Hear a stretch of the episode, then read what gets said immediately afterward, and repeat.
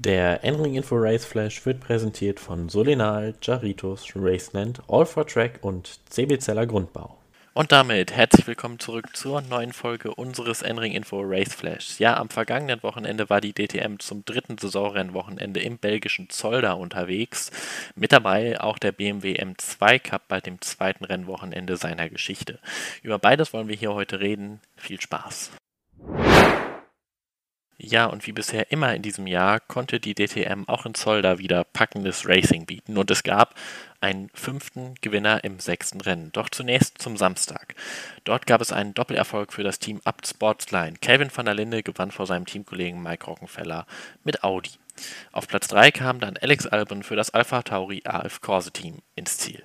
Ja, und wir wollen auch direkt einmal hören, was der Südafrikaner nach dem Rennen zu sagen hatte. Einfach mega. Also ich glaube auch eine tolle Teamleistung mit Mike in, in zweiter Platz. Ähm, ich musste, musste, wirklich hart kämpfen mit dem äh, Erfolgsgewicht. Also heute war auf jeden Fall nicht leicht im Rennen. Ähm, und ja, deswegen bin ich extra happy für die Punkte. Und leider hat Liam ja seinen Unfall am Anfang. Das, das hilft ja für die Championship. Ich, ich hoffe, ihm geht's okay und alles war okay. Ähm, aber auf jeden Fall ist der Blick auf morgen. Wir wollen weiter so performen. Ja, Kelvin van der Linde spricht es schon an. Der direkte Meisterschaftsgegner von Kelvin van der Linde, Liam Lawson, ebenfalls im AF Corse Ferrari, hatte am Anfang direkt einen Unfall und konnte deswegen in Rennen 1 keine Punkte einfahren. Ja, und wir wollen nun noch einmal die Zweit- und Drittplatzierten hören. Zuerst Mike Rockenfeller und dann Alex Albon. Definitiv. Es war ein Riesenerfolg ist immer der Sieg. Ja. Der zweite ist ja, nicht der erste Verlierer, aber man will gewinnen. Und glaube, wir hatten hier äh, heute im Quali war so ein bisschen der ausschlaggebende Punkt ja, mit der letzten Runde, die, die leider nicht ging, weil vor mir hat sich jemand gedreht.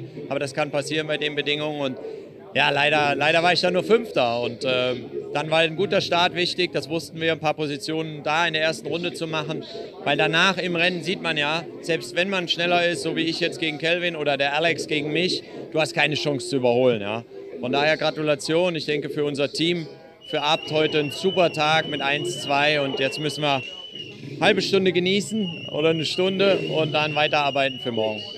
I mean, well, I guess uh, to make five positions or six positions in, in Zolder is normally pretty difficult in a race. Um, we had a great strategy. We, we, we came into this race knowing what we wanted to do. We, we, we had a good idea of where uh, where we could overtake cars, and that was in the pit stops. So we, we used it to our advantage. We we got the got the space, and we, we made use of our, our pace. Um, in a way, though, it's quite frustrating because you know we, we, we were there, we were that close to P1. So if we just had a little bit more, we could have done it. But uh, it's one of them things, you know. Uh, we got tomorrow to, to try it again, and, and we'll see.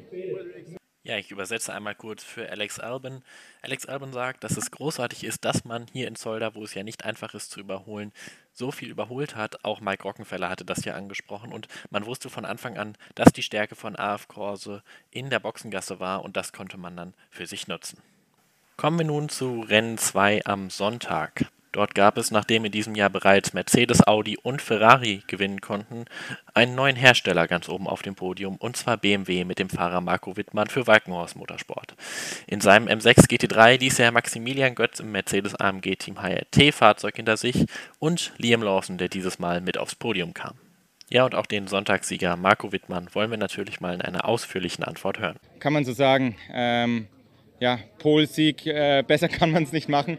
Ähm, vor allem, als wir hier angereist sind, hätten wir nie gedacht, dass wir überhaupt eine Chance haben. Ja, der winklige Kurs, die engen Kurven, ähm, eigentlich in Theorie gar nicht das, was den M6 schmeckt. Ähm, aber wir hatten ab Freitag, ab dem ersten Training ein Paket, was funktioniert hat. Ich habe mich wohlgefühlt, wir konnten performen.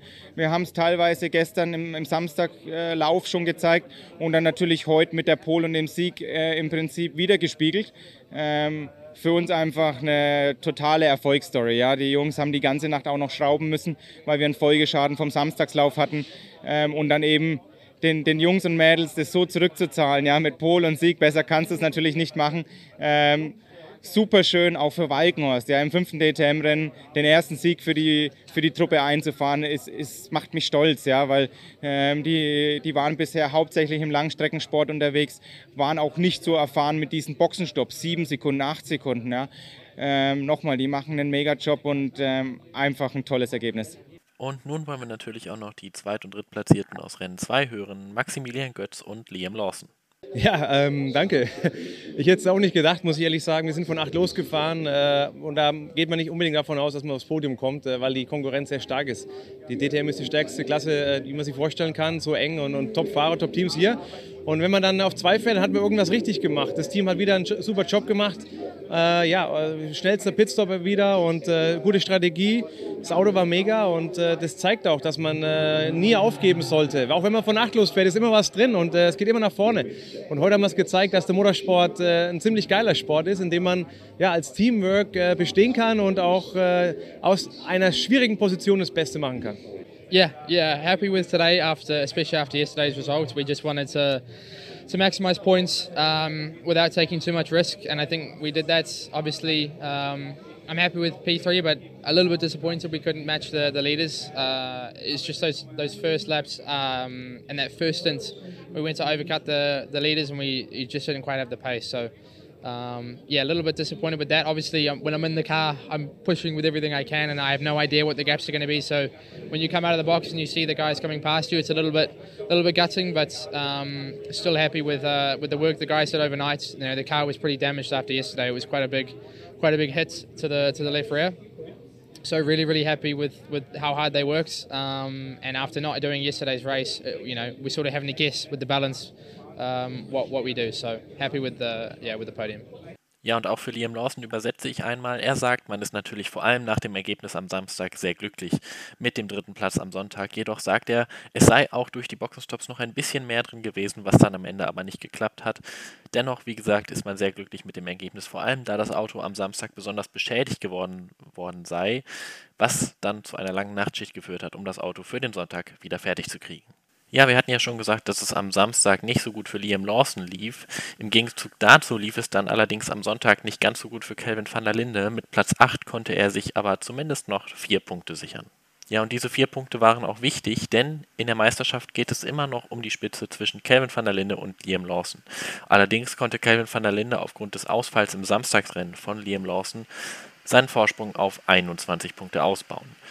Weitere acht Punkte hinter Liam Lawson folgt dann Maximilian Götz. Die DTM ist dann vom 20. bis zum 22. August bei uns am Nürburgring zu Gast. Schauen wir noch kurz auf den BMW M2 Cup, der ja wie gesagt in Zolder sein zweites Saison-Rennwochenende und somit auch das zweite Rennwochenende der Geschichte abspulte. Der Sieg im ersten Rennen am Samstag ging an den Rallye-Fahrer Fabian Kreim, der in diesem Jahr sich auf der Rundstrecke probiert. Platz 2 ging an Rodrigo Almeida, Platz 3 an Salman Ovega. In Rennen 2 konnte dann Luis Henkefend das Rennen gewinnen. Platz 2 ging da an David Kajaya und Theo Överhaus. In der Meisterschaft des BMW M2 Cup geht es besonders eng zu. Louis Henkefan führt mit 64 Punkten. Platz 2 ist aber schon von Fabian Kreim belegt, der nur 63 Punkte hat, also nur einen Punkt Rückstand. Salman Ovega liegt dahinter auf Platz 3.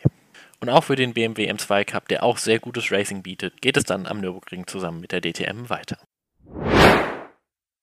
Und das war's dann auch schon mit der heutigen Folge unseres N-Ring Info Race Flash. Ich hoffe, euch hat es gefallen. Nächste Woche ist einmal Pause, bevor dann danach die Woche, wie gesagt, auf dem Nürburgring die DTM mit der DTM Trophy und dem BMW M2 Cup zu Gast ist und die 24 Stunden von Le Mans steht an. Bleibt also gespannt, ruht euch nächste Woche einmal aus. Bis dahin bleibt gesund, euer Max Rennfort.